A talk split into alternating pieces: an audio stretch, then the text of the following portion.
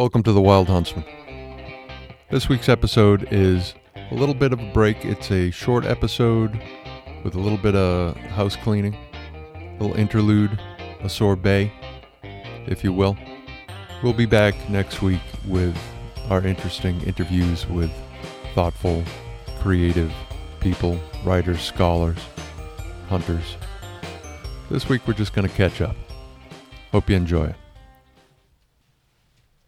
I've been reading a little bit this week as I'm uh, want to do.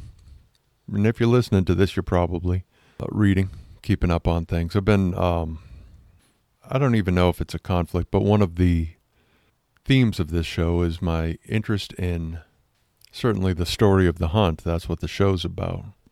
But how do we get to that and how do we explain that or explore that? And do we do it through how to style manuals, which I've disparaged in the past? no good reason because I read them and I enjoy them and I get a lot out of them.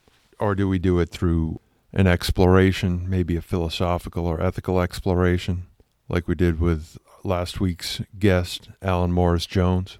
Yeah, that's that's worthwhile. Do we do it through literary fiction, or Ernest Hemingway's, etc.? It's all good. It's all important. It's what I've come down to. And in that spirit, I was reading um, a reprint of an L.L. Bean How To. It was originally published in 1942, and I was reading the 1992 93, I don't know, 50 year, 51 year anniversary reprint of L.L. Bean's Hunting, Fishing, and Camping. And L.L. Bean is a uh, big figure in outdoor sports, outfitted a lot of us in the Northeast and throughout the world. And yeah, it's it's changed a little bit, right? It expanded and became fashionable outdoor wear for a lot of folks, but all those bigger companies that started out outfitting hunters specifically, like an Eddie Bauer. Eddie Bauer was a market hunter, and he outfitted folks on expeditions and that sort of thing when he started out. And that's grown and changed, and uh, now there's a nod back to its origins. Abercrombie and Fitch, people are surprised to find out, started out as a high end outfitter in Manhattan and outfitted people like Hemingway. Went back a long time. The staff of Field and Stream would go and shop there, you know, when all those big time golden age writers were coming out of the outdoor magazines that were located in New York City. They'd be shopping at Abercrombie and Fitch to get their fly fishing gear and their hunting gear, their rifles and shotguns and clothing. So things have changed a little bit. LL Bean still carries uh, hunting stuff. I still have a hunting vest. My son wears it. One of their first technical vests.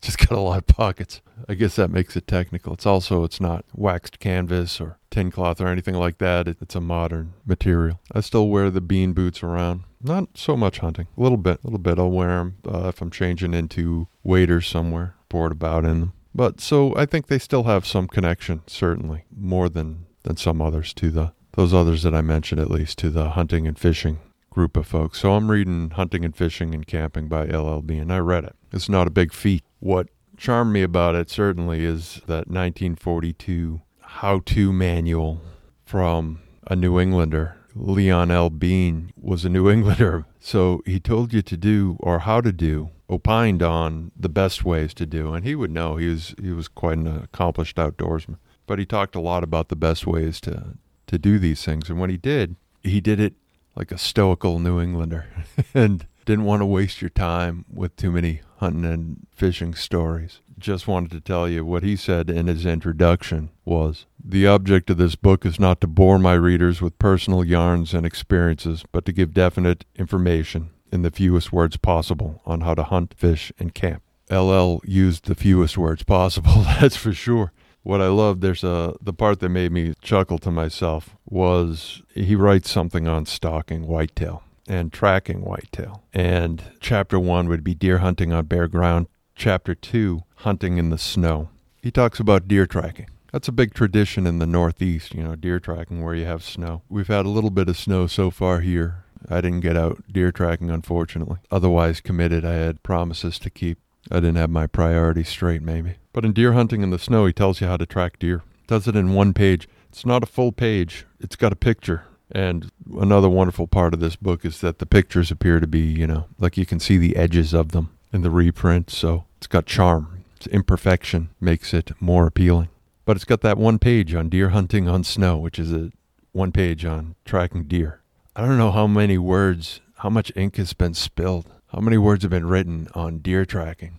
But it's a lot of book. It's a formidable amount of books. I've read some of them, and they're not short. They might be succinct, but they're so detailed. LL did not think that that was important, that those details were important, because he wrote it in less than one page. And that's what I found charming about this was just how uh, succinct and uh, for today's reader, where we have the Library of Alexandria open to us in the form of the internet, all information, whether it's truthful or worthwhile or not, is available to us.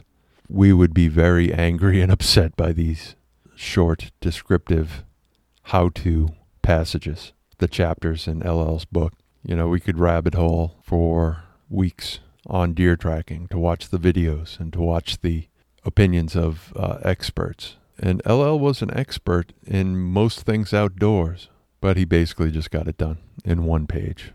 And my hat's off to him for that. I also read an article in Outside Online this week, and that's a pretty good article. Great to see it in a uh, not a traditional hunting, fishing, hook and bullet publication. It's called The Beginner's Guide to Hunting. It was written by a man named Ian Foreman written specifically for the outside audience, it seems, because it's it's a little bit west centric in that Ian's uh, hunting bow hunting elk out west, so that's his experience. So he writes to that. So Ian wrote a what I found a very impressive article. It was a great article intended for an audience that I think was primarily non-hunters, but people who are actively involved in the outside environment and actively pursuing outdoor sports and recreation. Because what I found particularly interesting was how he referred to a lot of hunting as a sufferfest. One of his headers is Ask yourself, honestly, if you're ready to suffer. Well, I don't think that would be a great sales pitch for picking up hunting for the general populace. It's honest, and I think it's appealing to those groups of folks our brothers and sisters in the outdoors community who may be backcountry skiers or climbers or mountain bikers who obviously aren't afraid to suffer, who obviously find joy or value in testing themselves. That value is something that's well known to hunters. You can get away with uh, some forms of hunting, definitely uh, shooting, without a lot of suffering. But I would argue not the great hunts or the worthwhile, memorable hunts. Those hunts that you remember in difficult times and that bring you some solace. Ian did a great job in that article, and I'll put a link to it in the show's description. Also, this week I found something that brought me great joy. This is one of those small, unimportant things that just makes you smile. And it's from the Stitcher app. The Stitcher app is one of the applications you can use on Android, you know, to listen to the show and some of you do that. But I looked. Uh, I don't know. Maybe I'm maybe I'm too self-involved here. Maybe this is a character flaw that I looked at my own website, uh, my own excuse me, podcast on the Stitcher app. And what I looked at was down at the bottom, in a lot of the apps, you know, Apple Podcasts and etc. It'll tell you what listeners also like. If your listener subscribes to your show, what else do they subscribe to? Or if they listen to your show, what else do they listen to? I looked at this previously and it gave me the usual suspects in hunting, right? It's it's hunting content. And those shows were great. I was happy to be lumped in the same group with them. This week I looked it up and there's been either a uh, glitch or a promotion or, and I kind of hope it's true, a group of Dungeons and Dragons style podcasts fantasy uh, style podcasts. One of them being Dungeons and Daddies, Pretend Friends.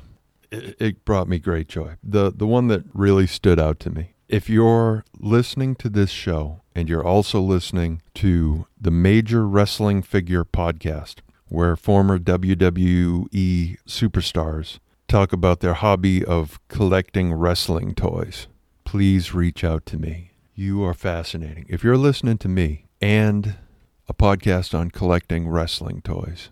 I I want you to reach out to me. I want to have an email exchange and find out about your life because that's fascinating. This isn't, I'm not judging. I'm not saying that's not a great podcast. I haven't listened to it yet. I might just to continue down this particular mode of inquiry, rabbit hole, this path, but I haven't listened to it yet. It's probably great. There's uh, former WWE superstars on there, and those those people must be interesting. Not a not a professional wrestling guy myself, but like I said, not judging. And since I'm talking about non-hunting podcasts, I've got a recommendation for what I've discovered recently and been listening to. It's Anthropocene Reviewed. Anthropocene Reviewed by John Green. I love it. It's where he takes different aspects or facets of the human controlled world. It's a podcast where John reviews different facets of the human centered planet on a five star scale. Listen to it if you get a chance. It's wonderful. John Green is a novelist. He's an author, uh, mostly young adult stuff that I know of, and an interesting guy. I think he was studying to be an Episcopal priest at one point in his youth and writes great young adult novels. Why would I know that? Because I've read a couple of them. I have young kids, and I read their stuff, and I read stuff before buying it for them, and that sort of thing. Like probably a lot of you do if you have kids. I particularly enjoyed Turtles All the Way Down. It was a great book. If you're listening to podcasts and you listen beyond hunting content to other podcasts, there's a great amount out there, but this is the one that's been fascinating me. One episode he did, an April episode that he did, was on Monopoly and academic decathlon. It was great. Had a little autobiography in it, had a little bit of history, history of the board game Monopoly. And if you've been home, kids are distance learning or whatever your situation is, and you've been home and there are board games around, you know the particular hell that being trapped in a house and playing board games can be. Monopoly being my least favorite, guaranteed to end in hard feelings, designed to end in hard feelings. It's terrible. And since I'm talking about five star ratings or uh, rating the Anthropocene, I'm going to ask you, folk, to rate and review on Apple Podcasts or wherever you rate and review your podcasts. That'll help this podcast to grow and continue. And like I said, as we continue, we'll continue to talk to scholars and artists and authors and writers and hunters. I'm looking forward to it. I hope you are too.